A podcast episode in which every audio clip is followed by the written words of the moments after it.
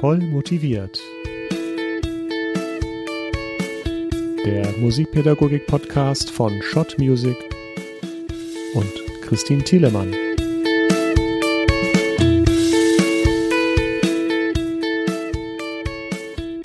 Hallo und herzlich willkommen zu einer neuen Folge von Voll motiviert, eurem Musikpädagogik-Podcast. Heute zu Gast ist ein international gefeierter Konzertpianist, Preisträger zahlreicher Wettbewerbe, ausgezeichnet mit gleich vier Echo Klassik und bei Sony Music unter Vertrag für seine CDs. Mittlerweile hat er 25 davon aufgenommen, darunter auch CDs mit Musik für Kinder. Er konzertiert mit den Münchner Philharmonikern, der Academy of St. Martin in the Fields, dem Leipziger Gewandhausorchester, der Staatskapelle Dresden und das sind nur einige der vielen Klangkörper, bei denen er bereits zu Gast war. Es ist mir eine Ehre, ihn hier zu haben. Die Rede ist von Martin Stadtfeld. Von Martin wüsste ich natürlich gerne, wie wird man so ein guter Musiker? Wie geht erfolgreich? Was haben seine Lehrerinnen und Lehrer getan, damit er so erfolgreich wurde? Und wie findet man jeden Tag seine Motivation zum künstlerischen Tun? Das alles kann ich ihn heute fragen, denn er ist bei uns in voll motiviert. Hallo Martin, danke, dass du dir die Zeit nimmst. Hallo, freue mich, bei dir zu sein. Vielen lieben Dank. Ich habe deine Vita gerade natürlich ziemlich verkürzt wiedergegeben. Ich bitte um Verzeihung. Was habe ich vergessen, was dir ganz wichtig ist?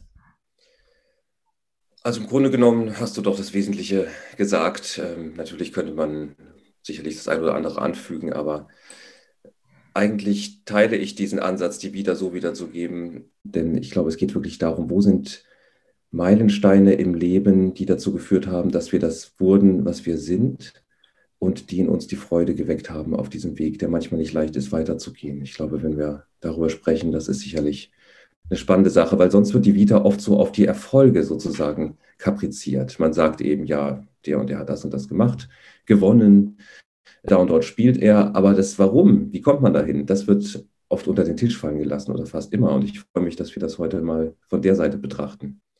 Das freut mich auch riesig. Welche Musik hat dich so inspiriert, dass du wusstest, das wird mein Lebensinhalt?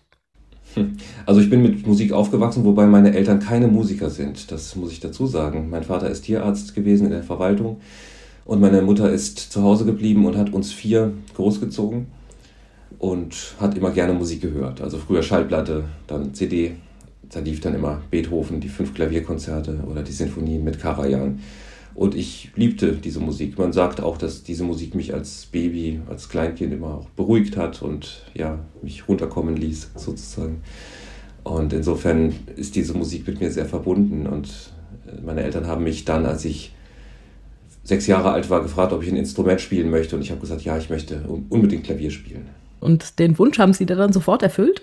Den haben sie mir erfüllt. Also wir sind tatsächlich dann erstmal auf Suche nach einem Klavier gegangen. Wir hatten kein Klavier und haben dann bei einem Räumungsverkauf ein Klavier gefunden. Ein äh, Musikhaus hatte Räumungsverkauf und da haben wir dann ein Klavier eingepackt in unseren großen Familienbus und haben das auch gleich mitgenommen. Ich äh, werde diese Rückfahrt nicht vergessen, wie wir alle Kinder so ganz verkrumpelt und äh, irgendwie reingequetscht in diesen Bus dann noch mit dem Klavier zusammen dann nach Hause gefahren sind. Mit Anschnallen oder so war da, glaube ich, nichts mehr. Ja, das war dann mein Klavier für viele Jahre, mein erstes Klavier. Und ich hatte dann Gott sei Dank auch wunderbaren ersten Klavierunterricht, der eigentlich wirklich die Basis gelegt hat für alles, was danach kam. Also das heißt, du hattest einen, einen Lehrer, der dich sehr inspiriert hat. Wie, wie, wie hat er dich geprägt? Im Grunde genommen waren das zwei Dinge, die mein erster Klavierlehrer Hubertus Weimar bei mir geprägt hat. Und zwar einerseits von Anfang an eine gewisse Disziplin das hört sich jetzt sehr hart an, hat aber eigentlich bei mir so richtig die Freude erst geweckt. Ich weiß noch, ich bin mal mit einer Beethoven-Klaviersonate zu ihm gekommen, einer relativ leichten, in Anführungsstrichen. Heute weiß ich, es ist eine der schwersten, die Opus 49 G-Dur. Das gilt als sogenannte leichte Klaviersonate Beethovens. Und ich bin nach Hause gefahren die Woche zuvor und hatte das so ein bisschen geklimpert. Und mein Vater sagte schon, ist das nicht zu leicht, was der Herr Weimar dir da aufgibt? Und ich habe auch gesagt, ja, das ist also irgendwie doch alles ziemlich leicht und bin zu ihm in den Unterricht dann mit diesem Stück und hat er mir so richtig den Kopf gewaschen, dass das ähm, so nicht geht, dass wir uns dieser Musik mit sehr viel Achtung nähern müssen und, äh, und das wirklich alles, was da drin steckt, versuchen rauszubringen. Und wir sind dann Ton für Ton durchgegangen, dieses Musikstück. und haben es erarbeitet. Und das hat ähm, nach dem ersten Schock, dass ich natürlich mich geschämt habe, hat es so viel Spaß gemacht. Und da spürte ich, es ist so wundervoll, tief in diese Musik einzudringen, nicht oberflächlich sie plätschern zu lassen, sondern wirklich jeden Ton zum Leben zu erwecken, jeden Ton zu gestalten und zu formen und daraus wirklich Musik zu machen und Geschichten zu erzählen. Denn ohne diese Hingabe oder diese, diese Disziplin kann ich keine Geschichte erzählen, kann ich gar kein Musiker sein, weil ich in das Wesen der Musik gar nicht vordringe. Diese Lektion wurde mir an diesem Tag erteilt und die hat mich bis heute äh, tief geprägt.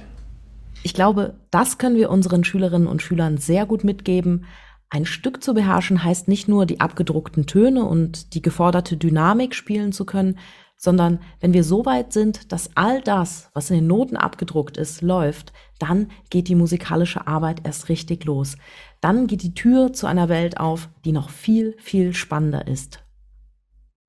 Erst wenn wir lernen, die Töne zu beherrschen, in dem Sinne, dass wir sie gestalten können, dass wir den Ton so oder so spielen können, dass wir ihn in einer bestimmten Reihung mit anderen Tönen hervorheben können, dass wir ihn äh, einfügen können, äh, dann kommen wir an den Punkt, dass wir anfangen, Musik zu machen. Und dieser Moment ist ein ganz wunderbarer. Das heißt, das Stück von den Tönen her zu können, ist nur eine Voraussetzung dafür, dann ähm, mit dem Stück Musik zu gestalten. Haben dich denn deine Eltern eigentlich ans Üben erinnert oder war das bei dir immer alles freiwillig? Ich habe eigentlich immer sehr gerne geübt und auch sehr akribisch und äh, habe beim Üben selbst darauf geachtet, ja, ähm, Fehler zu vermeiden. Also auch Fehler beim Üben, das habe ich sehr früh auch von meinem Lehrer gelernt oder sehr früh begriffen, dass auch falsches Üben ein Fehler ist. Dass sozusagen falsche Bewegungen beim Üben, weil man nachlässig ist, weil man nicht mit den Gedanken dabei ist, dazu führen, dass man das Stück nicht optimal einstudiert und es dann fast unmöglich wird, dieses Stück irgendwann nochmal optimal einzustudieren. Es ist eigentlich fast ein heiliger Moment, wenn ich ein Stück auflege, das erste Mal, weil ich weiß, alles, was ich jetzt in dieses Stück hineinbringe, wird irgendwo ein Teil meiner Interpretation bleiben und auch meines Zugangs zu diesem Stück. Und jede Spannung und alles Falsche und Hindernde wird auch immer dabei bleiben. Und deswegen ist das für mich zugleich eine große Verantwortung, wenn ich ein neues Stück beginne und war es auch schon immer schon andererseits eine große Herausforderung, weil man natürlich versucht, sich dem Stück äh, optimal äh, zu nähern und äh, eben nach Möglichkeit Dinge, die hemmen und die äh, negative Bewandtnis haben, außen vor zu lassen. Ist das eigentlich Glück oder wie findet man so einen Lehrer, wie ihn deine Eltern für dich gefunden haben? Es ist Glück. Ähm, es war bei uns damals, ich bin auf dem, im, im, auf dem Land groß geworden, im Westerwald aufgewachsen. Ähm, da war das dann einfach ein bisschen Mund-zu-Mund-Propaganda. Der Herr Weimar, der ist doch ein toller Klavierlehrer und man kannte ihn auch, weil er Chorleiter war. Und äh, in dieser ländlichen Region haben ja diese Laienchöre eine große Bewandtnis. Das heißt, da gibt es dann immer tolle Festkonzerte und so weiter. Und äh, da hat er aus diesen Laienchören, das war ja dann der Jurist neben dem Bäcker, neben dem Metzger, hat er wirklich unfassbares äh, Niveau herausgezaubert. Dafür war er bekannt und meine Mutter hat ihn dann angerufen und gefragt, ob er noch einen Platz hätte und ich habe ihm dann vorgespielt und ja, wir wussten beide sofort, es ist ein besonderer Moment, der da gerade passiert. Und noch, ich habe ihm gesagt, er hat mir diese Hingabe und diese Disziplin beigebracht. Es hat mir, er hat mir noch etwas anderes beigebracht, als ich mit dem C-Dur-Präludium, das war das allererste Mal, dass ich zu ihm kam. Ich hatte ein paar Wochen Unterricht vorher schon gehabt. Das konnte ich schon spielen von Bach, das C-Dur-Präludium. Dann habe ich ihm das vorgespielt und dann hat er gesagt, hör doch einfach mal hin. Und hat sich hingesetzt. Und er war kein Pianist, muss ich dazu sagen. Er war, wie gesagt, Chorleiter, er war Organist vom Studium her, er war Didakt und hat mir dieses Stück dann einfach vorgespielt, indem er die Akkorde zusammen angeschlagen hat. Also nicht da, da, da, da, da, da, da, sondern als Akkorde, als Harmonien. Und diese Spannungsverhältnisse gezeigt, lausch doch mal, jetzt der Bass, der müsste sich doch jetzt auflösen. Ist das nicht toll? Klingt das nicht Wahnsinn? Und ich lauschte mit großen Ohren. Und das war die andere vielleicht ganz wichtige Lektion, dieses Lauschen in die Harmonie, ja, den, den, in das Stück hinein sich vertiefen, hinein hören das war für mich auch ein ganz, ganz besonderer Moment. Und diese beiden Elemente, äh, lauschen, die Fantasie anregen und äh, sich äh, leidenschaftlich dem Werk nähern, das war vielleicht ähm, das, was das so besonders gemacht hat. Und natürlich ist das Glück, so jemand zu begegnen, weil es so jemand nur ziemlich selten gibt. Ja, ich meine, er hat ja was ganz Kluges gemacht. Also er hat dir nicht nur das Klavierspielen beigebracht, sondern er hat dir auch die Welt der Musik gezeigt. Er hat dir gezeigt, was in der Musik drinsteckt.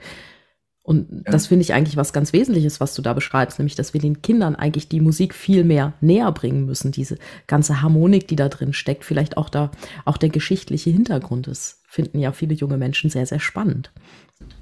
Er hat mir erstmal die Welt der Musik gezeigt, die Wunderwelt der Musik. Es war wie eine Tür, die aufgestoßen wird in ein Wunderland, in ein musikalisches. Und ähm, ich muss dieses Wunderland einmal sehen, dann weiß ich, dass es sich lohnt, sich sein Leben lang mit dieser Wunderwelt auseinanderzusetzen. Und man muss beides haben. Man muss diese Ehrfurcht haben und das Staunen vor der Musik, vor dem, was immer viel größer ist, als wir je sein können, sei es durch unsere Interpretation, sei es, wenn wir selber Musik schreiben. Wir leihen uns immer nur etwas aus aus dieser Wunderwelt, aus dieser Schatzkammer der Musik. Und das hat er mir in dieser Lektion vermittelt. Da ist sie diese große Welt. Damit kannst du dich jetzt ein Leben lang auseinandersetzen, wenn du das möchtest. Und dann zugleich aber eben diese notwendige Hingabe, um der auch nur annähernd gerecht zu werden, dieser wunderbaren Welt.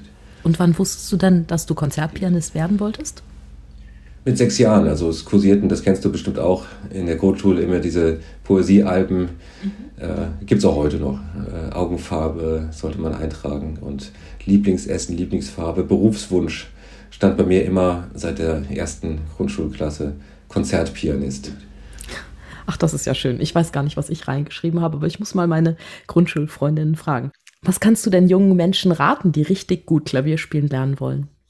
Ja, tatsächlich ein guter Lehrer ist erstmal das Wichtige und man sollte auch auf sein Gefühl hören bei dem Lehrer, denn natürlich muss es auch passen mit dem Lehrer. Ja, es gibt einen Lehrer, der ist für einen Schüler der perfekte Lehrer ähm, und für andere vielleicht nicht so das muss einfach von den Wellen muss das auch passen. Also ein gewisses, ich sag mal, äh, Gefühl der Vertrautheit, der Geborgenheit auch, ja, des Vertrauens ist schon wichtig. Ja, dass ein Lehrer nicht einfach nur Musik unterrichtet. Musiklehrer ist immer mehr als jemand, der nur Musik unterrichtet, sondern er hat irgendwo eine besondere Beziehung zu dem Schüler. Ja, weil man an etwas arbeitet, was was was Besonderes ist, was auch schwierig ist, was etwas Körperliches ist. Und ähm, weil es ja auch um, wie gesagt, den Abbau von Spannungen geht. Und äh, insofern muss da immer ein, ein, großes Vertrauensverhältnis vorherrschen und auch ähm, durchaus ein Vertrauen, was über die Musik hinausgeht. Gibt. Hat dich denn dein Lehrer auch dazu, dazu ermutigt, selber zu komponieren? Ich habe eigentlich immer auch improvisiert. Ähm, das war ihm schon sehr wichtig. Das heißt, wir hatten immer auch einen Teil der Stunde dafür verwendet, äh, über Themen zu improvisieren und auch äh, kleine Fugati zu machen und äh, Sätze auszuharmonisieren natürlich. Aber das war eben nicht so im Sinne von, ja, das muss man alles können, sondern es war im Sinne von, es macht Spaß. Ja, also gerade dieses Ausharmonisieren von Chorälen, das habe ich immer unheimlich gerne gemacht. Oder auch Harmonieanalyse. Also ich weiß noch, wir haben da Chopin-Werke studiert und äh, versucht, die schwierigen Akkorde zu knacken, harmonisch. Und das hat mir immer unglaublich viel Spaß gemacht. Da fühlte ich mich wie ein Detektiv, der herausfindet, wie der harmonische Verlauf ist. Also insofern auch das äh, sollte man gar nicht so sehr im Hinblick sehen auf, ja, das muss man auch können, muss man auch machen, sondern das macht einfach unglaublich viel Spaß. Und äh, wenn einem eine schöne Harmonisierung gelingt eines Liedes, dann ist man ja auch stolz darauf, weil es äh, die Melodie in ihrem Ausdrucksgehalt ja auch verstärkt und ja noch intensiver macht. Wow, ganz toll. Danke. Als mir die Redaktion mitgeteilt hat, dass du hier bei Voll motiviert zu Gast sein wirst, habe ich mich riesig gefreut, weil ich nämlich seit kurzem deine vier genialen Notenausgaben für Klavier hier liegen habe. Klar, zu Weihnachten habe ich, Klammer auf, Nebenfach Klavier, Klammer zu, aus deinem Heft My Christmas Time gespielt, von der es ja auch die gleichnamige CD My Christmas Time bei Sony gibt. Übrigens ein Wahnsinnscover, dieses My Christmas Time. Ganz, ganz schön.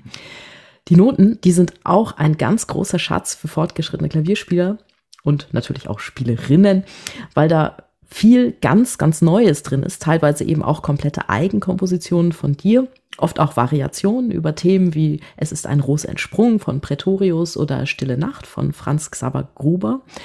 Aber dann habe ich hier noch meine absolute Lieblingsausgabe von dir liegen und das ist Handel Variations. Natürlich auch mit gleichnamiger CD bei Sony Music. Man gönnt sich ja sonst nichts. Mein ganz, ganz großer Hörtipp. Diese Sony CD Handle Variations, die hat mir neulich eine längere Autofahrt versüßt. Handel Variations. Martin, erzähl mir, warum Handel? Warum nicht Bach Variations, Telemann oder Vivaldi? Also der Handel hat mich eigentlich immer auch schon gepackt.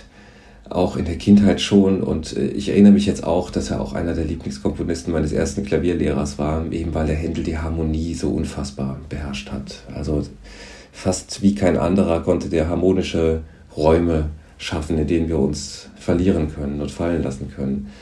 Und die uns auch äh, trösten und bergen. Also es ist eine, wirklich ein Faszinosum, die Harmonie bei Händel und die Schlichtheit der Harmonie oft und trotzdem Genialität.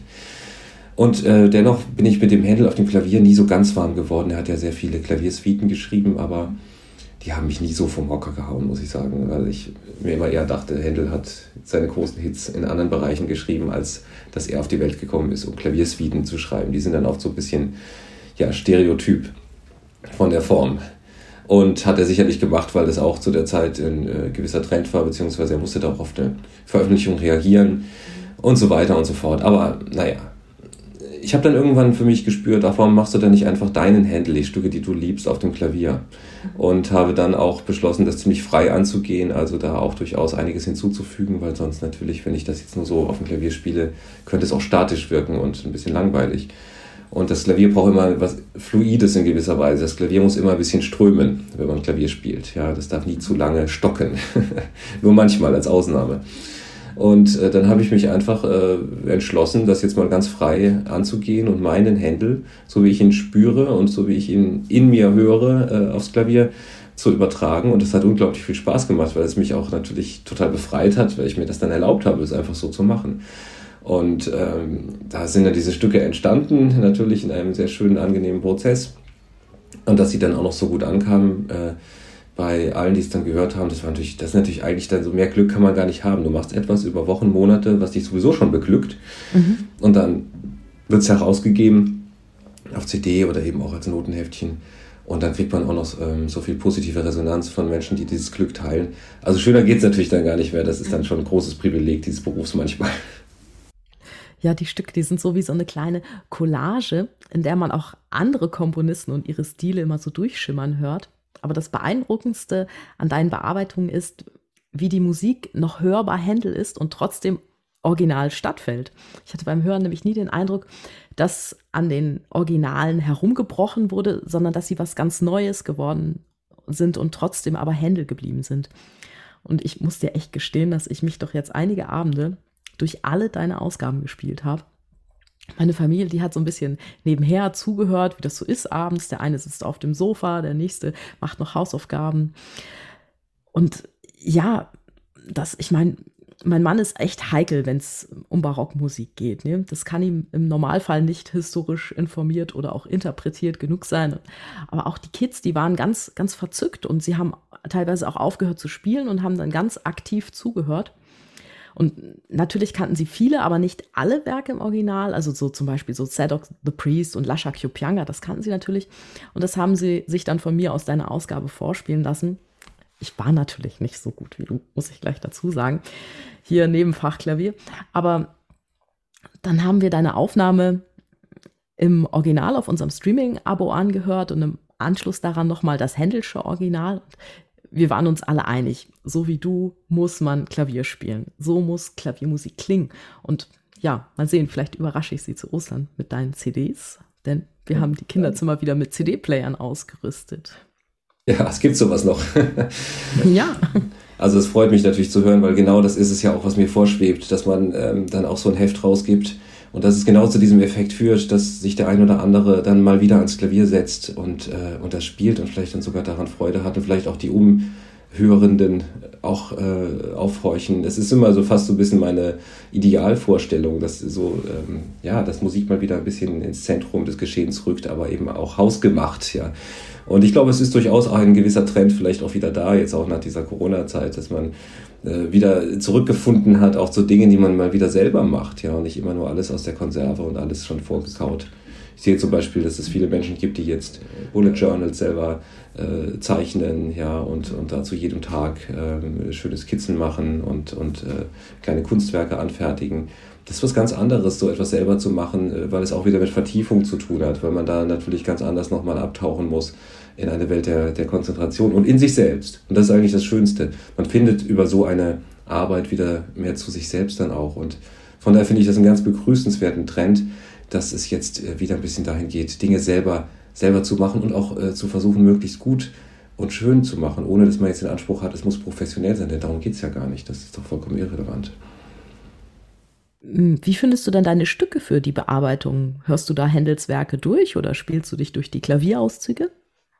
Ach so, ne, Klavierauszüge gucke ich mir nie an. Also tatsächlich muss ich ehrlich sein, gibt es auch so Lieblingsaufnahmen, die da durchaus auch Pate stehen, wobei es muss da gar nicht so klingen wie die, sondern es ist vielleicht eher so, dass das mein äh, emotionaler Bezugspunkt ist zu dieser Musik, wie bei jedem anderen ja auch. Ja. Denn ähm, ich singe sie ja auch nicht selber, die Arien, sondern ich habe ja dann auch so meine, meine Lieblingsaufnahmen, die ich manchmal mehr anhöre. Und dann hat man das so, so ein bisschen im inneren Ohr und äh, daraus habe ich es dann sozusagen entwickelt. Also ich habe eigentlich sogar auch nur recht selten in die Partitur von Händel geguckt, weil es dann oft wieder so ist, wenn man in die Partitur schaut und sieht das dann alles so, die ganzen Stimmen, dann hat man natürlich wieder so unterschwellig den Anspruch, dass man alle Stimmen hineinpacken muss. Aber das muss man gar nicht, sondern es ist ja, ging ja um was anderes. Es ging ja darum, das, was ich in dem Werk höre, was ich in dem Werk spüre, sozusagen mhm. hineinfließen zu lassen. Es können also Stimmen sein, die da gar nicht drinstehen. Es müssen aber eben nicht die Stimmen sein, die drinstehen. Und von daher habe ich mich eigentlich fast immer nur tatsächlich ganz intuitiv über das Ohr, über das Gefühl den Stücken genähert. Ich habe ja auch so einiges an unveröffentlichtem Material auf meinem Rechner liegen. Und ich muss gestehen, ich habe auch eine Ausgabe von Händel gemacht. Und zwar heißt die aktuell noch Händel Unplugged.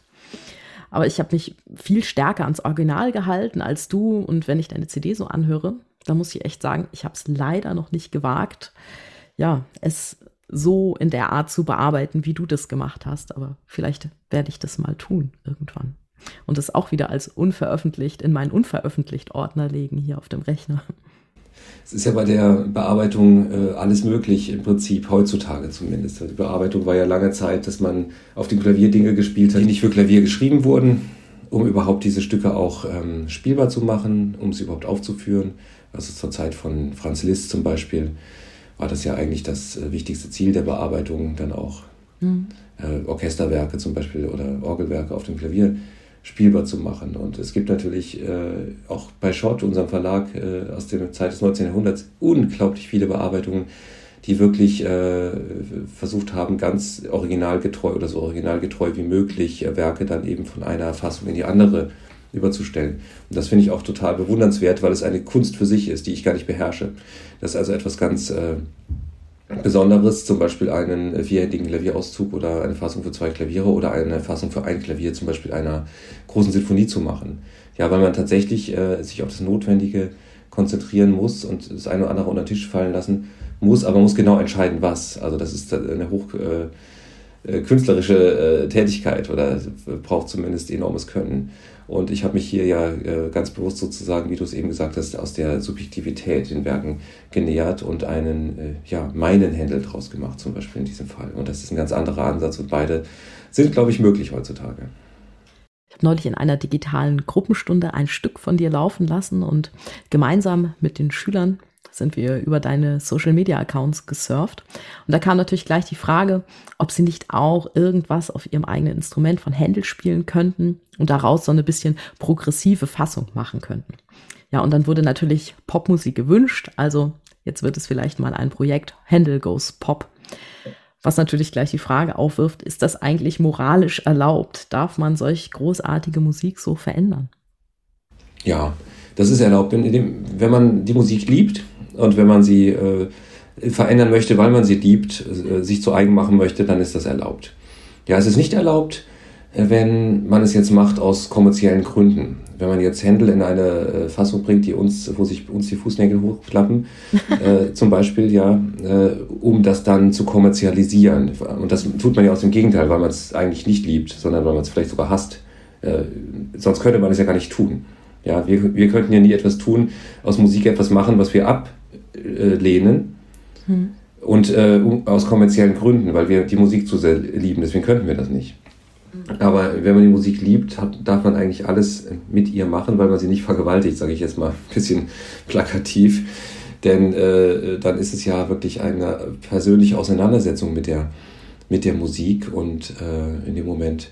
Es hat sich aber geändert. Ich äh, muss dir in gewisser Weise zustimmen. Ähm, ich sage mal so, vor 15, 20 Jahren war das noch nicht so ohne weiteres möglich. Mhm. Also im Grunde genommen leben wir heute natürlich in einer Welt, äh, die uns viel mehr Freiheit ermöglicht in gewisser Weise, weil es gibt jetzt auch so diese Leute, die großen Kritiker oder die sagen, das darf man aber nicht oder, oder so, die sind nicht mehr so, ähm, äh, dass wir uns äh, ja jetzt sozusagen der Doktrin unterwerfen müssten.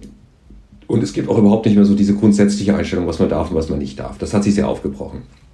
So möchte ich es vielleicht besser formulieren. Es war tatsächlich mehr eine Zeitgeistgeschichte, dass man in den 80er Jahren einfach viele Dinge nicht gemacht hat und auch nicht jemandem zugestanden hat zu machen. Denk mal an Friedrich Gulder, der ja viele Experimente gemacht hat in der Zeit und eigentlich damit keinen Erfolg hatte. Ja, und, und das wollte man nicht. Man wollte, dass er seinen Beethoven spielt. Äh, das kann er doch so toll. Und man hat es nicht verstanden, warum er Dinge macht, die mehr er selbst sind. Ja, das hat man gar nicht begriffen. Und ich finde ihn, diesen alten Gulder, eigentlich genial, weil er sich ja total befreit hat, im Grunde genommen von allem. Und äh, der wäre heute natürlich, äh, hätte der damit auch großen Erfolg mit dem, was er tut. Damals nicht. Insofern, die Dinge haben sich gewandelt. Es gibt dieses Bildungsbürgertum heute nicht mehr so. Aber das hat natürlich einen großen Vorteil, dass wir mit neuen Dingen, die wirklich äh, das Alte neu denken, äh, uns einfach auch raustrauen können, ja, ohne dass es dann heißt, das geht nicht, das darf man nicht. Wie kommt er dazu? Ja. Da gibt es ja auch viele Beispiele jetzt in der Popmusik, die sich genialer klassischer Musik bedienen und damit riesige Erfolge feiern. Das ist mir gerade im Unterricht passiert, da sage ich so zu dem Schüler, ja, hier, er, dritte Orchestersuite von Bach. Und der Schüler, der schaut mich an und sieht aus wie so ein großes Fragezeichen. Und ich dachte erst, ja, Mist ist halt in der klassischen Musik nicht so bewandert, muss ich jetzt ganz bei Null anfangen mit dem Stück.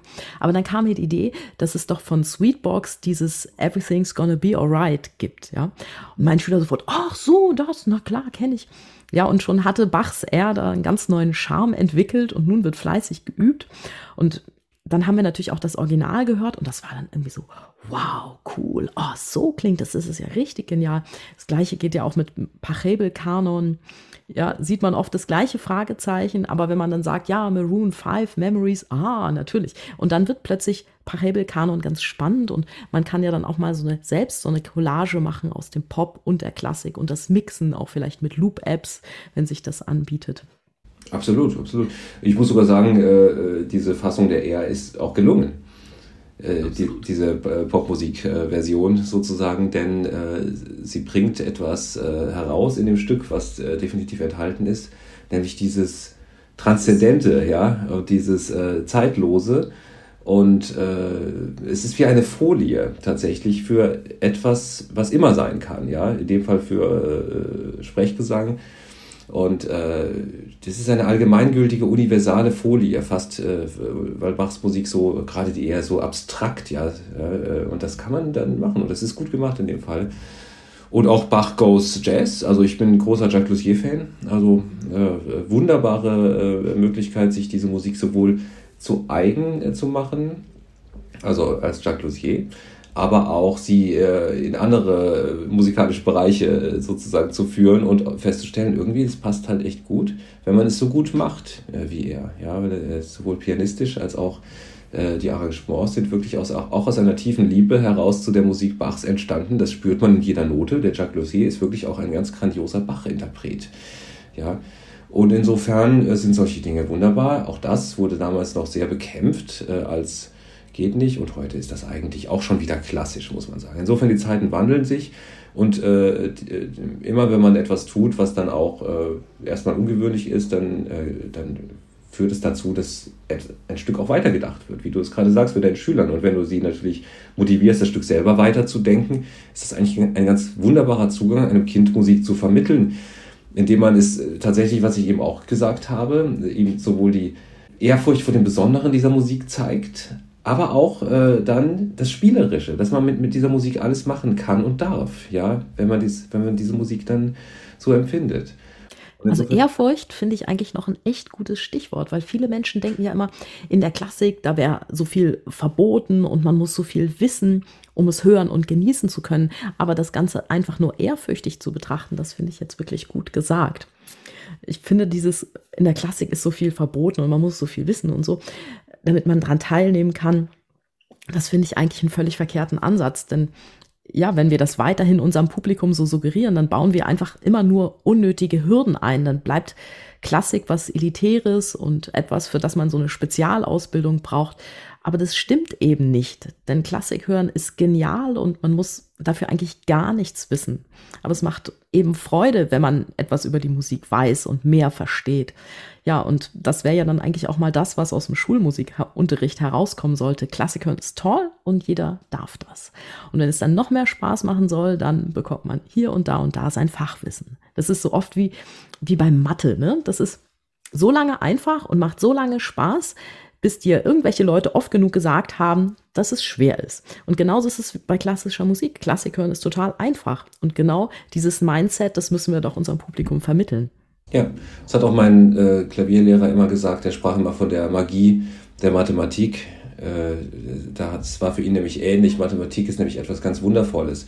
Und Mathematik ist äh, auch etwas, wo man natürlich, äh, wenn man begreift, was das ist, Ehrfurcht vor diesem, äh, vor der Unendlichkeit bekommt aber zugleich auch ist Mathematik ein Spiel, ja.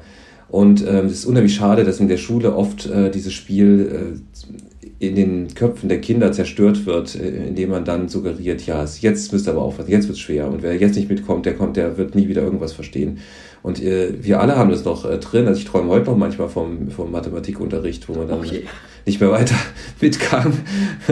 Und das ist eigentlich unheimlich schade, äh, statt die Mathematik als etwas ähnlich äh, Wundervolles äh, zu vermitteln, was einfach auch, was einfach auch Spaß macht und was einfach auch das Schöne ist, ist äh, es, äh, es führt ja auch immer zu einem befriedigenden Ergebnis, wie die Musik auch, ja. Und äh, die Musik ist natürlich, ich meine, das macht ja nur gerade die große Musik aus, dass sie für jeden zugänglich ist. Ja, für mich eine Definition großer Musik, sie ist für jeden zugänglich. Mhm. Sofort beim ersten Hören. Und man kann sich, wenn man möchte, sein Leben lang damit beschäftigen. Das ist für mich die Definition von großer Musik. Und das äh, wurde ich bisher noch nicht äh, sozusagen äh, äh eines anderen äh, be belehrt oder bewiesen, denn wenn wir uns die Musik von Bach anschauen, sie ist wirklich absolut zugänglich, die er, viele andere Werke, die Passionen, das Weihnachtsoratorium, die Kantaten, es ist absolut zugänglich. Wir uns die Musik von Mozart, von Schubert, von, ja, auch Wagner, ja, oder Beethoven natürlich, vielen anderen anschauen. Es ist zugängliche Musik und ich kann mich mit dieser Musik mein Leben lang auseinandersetzen. Auch, auch äh, äh Maler ist absolut äh, zugänglich. Also es ist, äh, wenn, in, weiß ich nicht, ein Zwölfjähriger oder 14-Jähriger, der muss nie irgendeine klassische Musik gehört haben, wenn der einfach mal eine Malersinfonie gesetzt wird. Das ist eine existenzielle Erfahrung für jeden Menschen. Das ist völlig irre. Und das, der beste Platz beim Maler ist ja sowieso im Orchester, weil da ist der Sound einfach grandios. Das beneide ich sehr. Also ich habe auch mal Waldhorn gespielt in meiner Jugend und auch im Schulorchester ein bisschen gespielt, aber äh, soweit kamen wir da nicht. Und das beneide ich natürlich äh, sehr. Äh, also ich würde sowohl gerne die Matthäus-Passion im Chor singen, als auch äh, Malersinfonie irgendwo hinten im Blech mitspielen. Und äh, das ist schon was ganz Besonderes, weil man die Musik natürlich ganz archaisch fühlt. Also ich hatte mal äh, das Erlebnis, den dritten Akt Meistersinger in Bayreuth im Orchestergraben miterleben zu können. Saß dann da eben ganz hinten äh, neben den Hörnern. eine wunderbare Atmosphäre, weil es äh, einerseits äh, hat es was absolut Heiliges und dieses Gefühl von äh, da draußen könnte gerade die Welt untergehen, wir spielen hier drin Wagner. Und andererseits hat es natürlich etwas vollkommen Hemdsärmeliges, zum Beispiel wenn dann äh, die Horngruppe, äh, die ewig nichts zu spielen hat im dritten Akt, wenn die dann irgendwann reinkommen, so ein bisschen, so ein bisschen äh, Show abziehen und da, und da reinmarschieren und da spielen eine der schwersten Stellen, die es überhaupt gibt äh, bei Wagner und äh, spielen die perfekt und dann, und dann gehen sie wieder und verschwinden sie sofort wieder in die Kantine und, und, haben alle noch kurze Hosen an. Ne? Ich habe genau, hab die Walküre aus dem Graben gesehen und ich habe das auch gedacht. Und Aber es war, es war so ein unglaubliches Erlebnis, dass, ja, ähm, dass ich auch meine Schüler, ich habe auch schon Schüler mitgenommen nach Bayreuth, weil ich ihnen gesagt habe, das klingt so irre in diesem Opernhaus, das, diese Welt da, die musst du mal gesehen haben. Und auch mein Junior war letzten Sommer das erste Mal in Bayreuth und hat für diesen Sommer gleich wieder angemeldet, dass er hingehen möchte. Und ja, Karten habe ich gerade reserviert und ich hoffe, wir bekommen sie auch. Ja, oben schreit der Chor man kennt diese Stellen ja und man weiß, das, das, der bläst einen gerade weg sozusagen im Zuschauerraum. Unten hörst du fast nichts davon und du bist da in dieser vollkommen eigenen Maschinenraumwelt. Und das ist toll. Also insofern, äh, ich gebe dir da vollkommen recht, man muss überhaupt nichts wissen über Musik, um von ihrer Wirkung berauscht zu werden, denn sonst wäre das ja auch ein Paradoxon, wenn ich erst etwas wissen müsste, um mich von der Musik dann sozusagen an die Hand nehmen zu lassen. Es ist immer andersrum und jeder sagt das, ich habe es ja eben auch erzählt, du hörst die Musik als Baby, als Kind, du erlebst sie, sie wird Teil von dir und dann irgendwann beginnst du Dinge über sie zu erfahren, aber du bist dir schon längst verfallen, ohne das erste über diese Musik erfahren zu haben.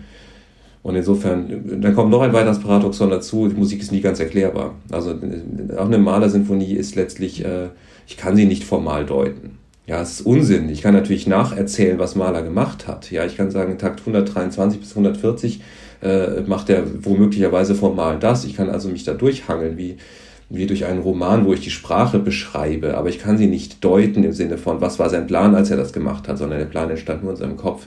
Insofern ähm, hilft es gar nicht weiter, ab einem bestimmten Punkt mehr zu verstehen, äh, sondern es, äh, es macht auch gar nicht mehr Spaß, es macht vielleicht sogar weniger Spaß, wenn man dann etwas verliert, was die Musik ausmacht, nämlich immer wieder dieses sich wirklich intuitiv auf sie einlassen und sie nicht zu sehr zu verkopfen. Und wir erleben dass bei manchen Leuten die Musik nur beschreiben, dass sie zu verkopft werden. Und das ist unheimlich traurig, weil man muss die Musik auch immer wieder einfach erleben. Jetzt hast du ja noch eine CD gemacht, Beethoven für Kinder. Wie ist denn das dazu gekommen? Naja, es war ja Beethoven-Jahr und das ist ja ein bisschen äh, unter die Räder gekommen. Das oh ja. Beethoven-Jahr. Und ich hatte aber immer irgendwie Lust, was für Kinder zu machen mit Beethoven und äh, hatte dann das mal zum Anlass genommen, auch äh, so ein Skript zu schreiben. Und es hat unheimlich viel Spaß gemacht, weil ich natürlich das auch so ein bisschen auf meine Art erklärt habe und äh, auch so wie ich die Stücke empfinde. Und äh, allein die Auswahl der, der Musiken und äh, das einzuspielen dann auch. Also es hat, es hat einfach viel Freude gemacht und insofern war es ein Projekt für mich und für jeden, der es hören möchte. Absolut, das lohnt sich. Unbedingt mal reinklicken und reinhören in Beethoven für Kinder von Martin Stadtfeld. Darf ich noch eine ganz persönliche Frage stellen, Martin? Gerne. Was machst du? Nein, so persönlich ist sie auch nicht. Aber was machst du, wenn du dringend etwas üben solltest, aber spürst, dass du keine Lust hast oder Gibt's, gibt es den Moment gar nicht bei dir? Wie raffst du dich trotzdem auf? Oder wie motivierst du dein Kind, wenn es mal keine Lust zum Üben hat? naja, also ich beantworte die Frage mal für mich. Das ist äh, etwas, was da relativ selten passiert, aber andererseits arbeite ich vielleicht auch mit dem Trick, dass ich äh, immer bevor ich ans Klavier gehe, und das Klavier steht nicht in meiner Wohnung, sondern steht ein paar Stockwerke tiefer. Das heißt, ich muss immer hingehen. Ja? Was ich gut finde, das habe ich bewusst so gemacht. Ich muss immer hingehen zum Üben. Ja? Und immer bevor ich ans Klavier gehe, weiß ich genau, was ich machen möchte. Und ich weiß genau, was ich jetzt damit machen möchte. Ja? Und habe immer einen, einen ganz bestimmten Ansatzpunkt. Zum Beispiel, ich gehe jetzt runter zum Tchaikovsky-Trio und ich möchte jetzt mir mal das Stück mal einen bestimmten Aspekt anschauen. Und anhand dieses Aspekts gehe ich durch das Stück. Ja? Weil der mich irgendwie, der war in meinem Unterbewusstsein, der war in meinem Kopf, auf einmal war das ein Gedanke. Und äh, der interessiert mich dann, dieser Aspekt. Und ich möchte bei Musik, wenn ich an Musik arbeite, immer die Aspekte anschauen, die mich gerade besonders interessieren. Ja, und äh, anders kann ich das auch gar nicht. Ich muss immer das Gefühl haben, ich muss da jetzt hin und muss mir das anschauen. Ja, und, und muss gucken, was ich damit jetzt anstelle, mit diesem Aspekt, mit dieser Erkenntnis, ja, was ich damit jetzt mache. Ob das zum Beispiel die Pedalisierung ist bei, bei Tchaikovsky, sehr interessantes Thema. Dass man mal weniger Pedal benutzt, weil er schreibt das eigentlich ganz schön. Ähm, von der Artikulation aus alles, ja, und das geht oft ein bisschen unter. Zum Beispiel, sowas kann er dann, ah, lass doch mal ausprobieren, ob das auch geht mit weniger Pedal, zum Beispiel. Mhm. Oder äh, lass mal dies ausprobieren oder jenes ausprobieren. Das ist dann immer so, dass ich dann denke, ah, das muss ich jetzt machen. Und äh, das macht viel Freude, weil, äh, weil man in dem Moment natürlich sich immer ein bisschen auf eine Entdeckungsreise begibt und äh, etwas probiert, um zu schauen, ob das auch, ob das auch funktioniert. Ah, cool. Und bei deinem Kind, wie machst du es da? sagen wir mal so, äh, er ist in einer äh, Phase, wo man ihm einfach sagen muss, dass er jetzt was üben muss. und ich bleibe dabei und mache es mit ihm gemeinsam. Und äh, ich merke schon, wenn es ihm dann gelingt, er spielt Cello, wenn er gelingt, schöne Töne zu produzieren, dass er dann auch merkt, ja, das, dann ist es doch eigentlich schön. Ja, es ist am Anfang natürlich äh, immer etwas schwierig, in die schönen Töne noch nicht zu kommen, aber gerade Cello ist ein sehr gutes Einstiegsinstrument, weil man doch relativ schnell auch dahin kommt, dass man schöne Töne produzieren kann. Ja, und dann hat man eigentlich schon den Klick, dass das auch irgendwie, ja, dann kriegt man ja auch positive Resonanz. Mensch, das machst du aber toll. Und die Lehrerin sagt auch, du bist auf einem guten Weg. Oder der Lehrer. Und man merkt ja auch selber, dass es toll klingt. Man merkt selber, dass es irgendwie gar nicht so schlecht klingt. Ja. Und äh, dann ist das eigentlich eine, eine wunderbare Sache. Also es gibt Instrumente, da braucht man länger äh, auf diesem Weg, aber bei Cello geht das eigentlich sehr schön. Bei Trompete geht das auch sehr schön. Deswegen habe ich meinen Kids die Trompete ausgesucht und auch weil wir natürlich noch irgendwie ja ein paar mehr davon rumfliegen haben. Okay. Meinen Kindern hilft da so ein bisschen die Routine, also das, das Üben als Bestandteil des Tagesablaufs zu nehmen. Und wenn es am Nachmittag dann jetzt doch mal keine Gelegenheit gibt, dann machen wir das oft am Abend so als kleines Familienevent, ganz gemütlich, sitzt man mal auf dem Sofa, liest und chattet. Und ich habe immer ein Kind bei mir am Flügel, was Trompete spielt oder singt. Wir haben ja auch einen Sänger in der Familie. Und wir machen das dann immer wie so eine Art kleines Konzert. So ist die Musik dann immer so ein schöner Ruhepunkt am Tag. Und ja, das finde ich auch das Geheimnis, dass Musizieren immer so eine Wohlfühlaura hat und dass man es echt gerne macht. Also weit weg von diesem Müssen-Mindset, so ja, wie bei Mathe vielleicht, mehr hin zum genießenden Tun. Absolut, da bin ich ganz äh, deiner Meinung. Das ist auch äh, für jedes Kind äh, entscheidend, dass es das gerne macht, dass, dass es sich auch wohlfühlt dabei. Ja, dass es nicht äh, Spannungen aufbaut. Äh, ja. Und äh, es ist auch für jeden Musiker entscheidend. Ja, und das ist vielleicht sogar fast noch frappierender, weil viele Musiker glauben, da ist es doch egal, wenn man es professionell macht. Nein, es ist für jeden Musiker wichtig, es eigentlich gerne zu machen und sich eigentlich auch wohlzufühlen dabei. Und äh, sich auch körperlich wohlzufühlen. Ist natürlich, man muss äh, immer wieder Wege finden, Tricks finden, mit den Spannungsverhältnissen zu leben und die aufzulösen. Das ist in jedem Instrument so. Es gibt kein Instrument ohne Spannung. Es muss ja immer eine Spannung erzeugt werden, um einen Ton zu erzeugen. Ja? Äh, beim Klavier könnte man jetzt sagen, ja, es geht auch ohne Spannung, aber dann kannst du keine, ja, kein, kein, äh, kein Musikstück erzeugen, ja, weil dann würdest du ja einfach mit der Hand irgendwo draufplatschen auf die Tasten ohne Spannung. Und du musst ja eine Spannung halten in der Hand, um dann eben dann auch eine Kontrolle äh, zu erzeugen. Und dieses, ist natürlich immer eine Ambivalenz zwischen, zwischen Spannung und dem Versuch, sich trotzdem wohlzufühlen, sich trotzdem gelöst und, und äh, mit sich im Reinen körperlich zu fühlen. Und daran arbeitet man eigentlich immer. Und das ist eigentlich fast wie die Arbeit am, am, äh, am Leben immer, dass es ein Drahtseilakt ist. Ja, das ist auch äh, eine, das Herstellen von Harmonie auch in der Familie ist immer auch ein wunderschöner Drahtseilakt. Ja, und äh, insofern ist das immer auch eine schöne Übung für alle anderen Bereiche des Lebens. Absolut. Jetzt habe ich hier noch liegend ein Piano Songbook. Das ist etwas leichter als Handel Variations. Bei Handel Variations habe ich beim Durchspielen noch so gedacht, dass es auch zauberhafte Stück für Jugend musiziert sein könnten. Denn das ist doch wirklich mal was ganz Besonderes, wenn man dort so in der Jury sitzt und es kommt nicht der x-te Gollywalks Cakewalk um die Ecke, sondern mal wirklich was Neues, was ganz Besonderes. Und ich weiß, einer Jury, da darf man natürlich die Stückauswahl nicht mitbewerten, aber solche Momente mit echt genialen neuen Stücken, die man auf Wettbewerben kennenlernt als Jury, die, die bleiben mir oft lange in Erinnerung. Und ja, was in deinem Handle Variations drin ist, ja, das ist echt was, was sich für Fortgeschrittene auf dem Klavier lohnt. Und dieses Piano Songbook, ganz edel in dunklem Blau, das Cover, das ist etwas leichter. Das sind Bearbeitungen, 20 Bearbeitungen, ähm, die in dem Fall sich wirklich auf das absolut Essentielle der Musik reduzieren sollten. Und zwar das Essentielle, was ich sozusagen in dem Stück äh, spüre wiederum. Und ich habe bei dem Piano Songbook wirklich äh, mir zur Prämisse gemacht, jeden Ton wegzulassen, der nicht unbedingt nötig ist. Ich habe sogar Töne weggelassen, die in der Melodie vorkommen und die man trotzdem hört im Kopf, auch wenn man sie nicht spielt. Muss ich mal auf Suche gehen. Ich habe ähm, äh, keine einzige Oktav geschrieben, weil, äh, weil die Hände frei sein sollen oder dass man Oktav greifen muss. Also es ist auch für jeden Spieler, der gar keine Oktav greifen kann.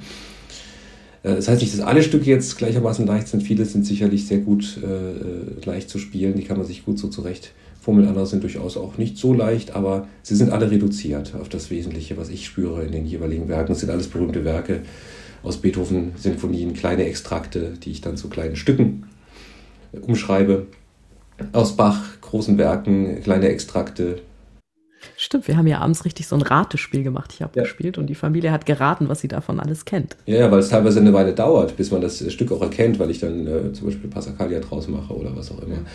Und äh, dann eher Aha-Moment auch manchmal erst ein bisschen später einsetzt, ja, weil es eben auch ein Spiel ist mit dieser Musik. Es ist äh, die Musik, die mir alles bedeutet. Das sind wirklich alles so Lieblingsstückchen von mir oder Stücke von mir, aus denen ich kleine Stückchen gemacht habe.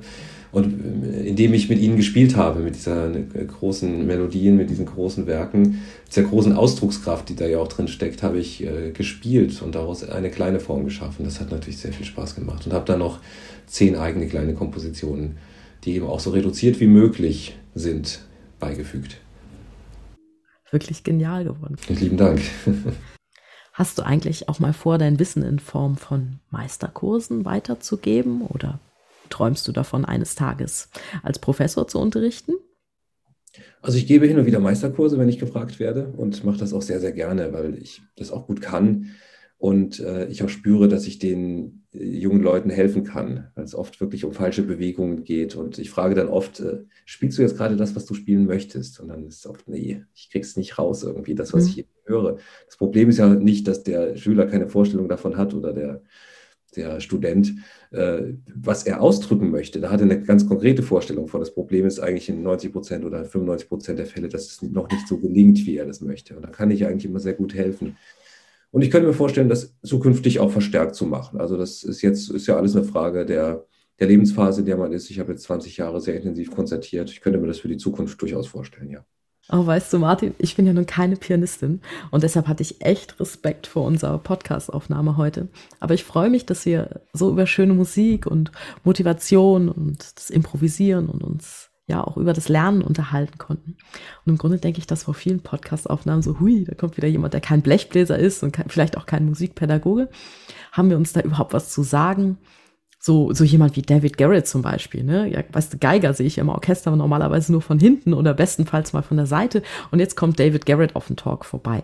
Aber nach einem Podcast bin ich jedes Mal völlig euphorisiert, wie beglückend und wie bereichernd diese Impulse auch sind, die da die da kommen. Insofern, ich danke dir ganz, ganz herzlich, dass ich heute die Gelegenheit hatte, einen der besten deutschen Pianisten überhaupt kennenzulernen.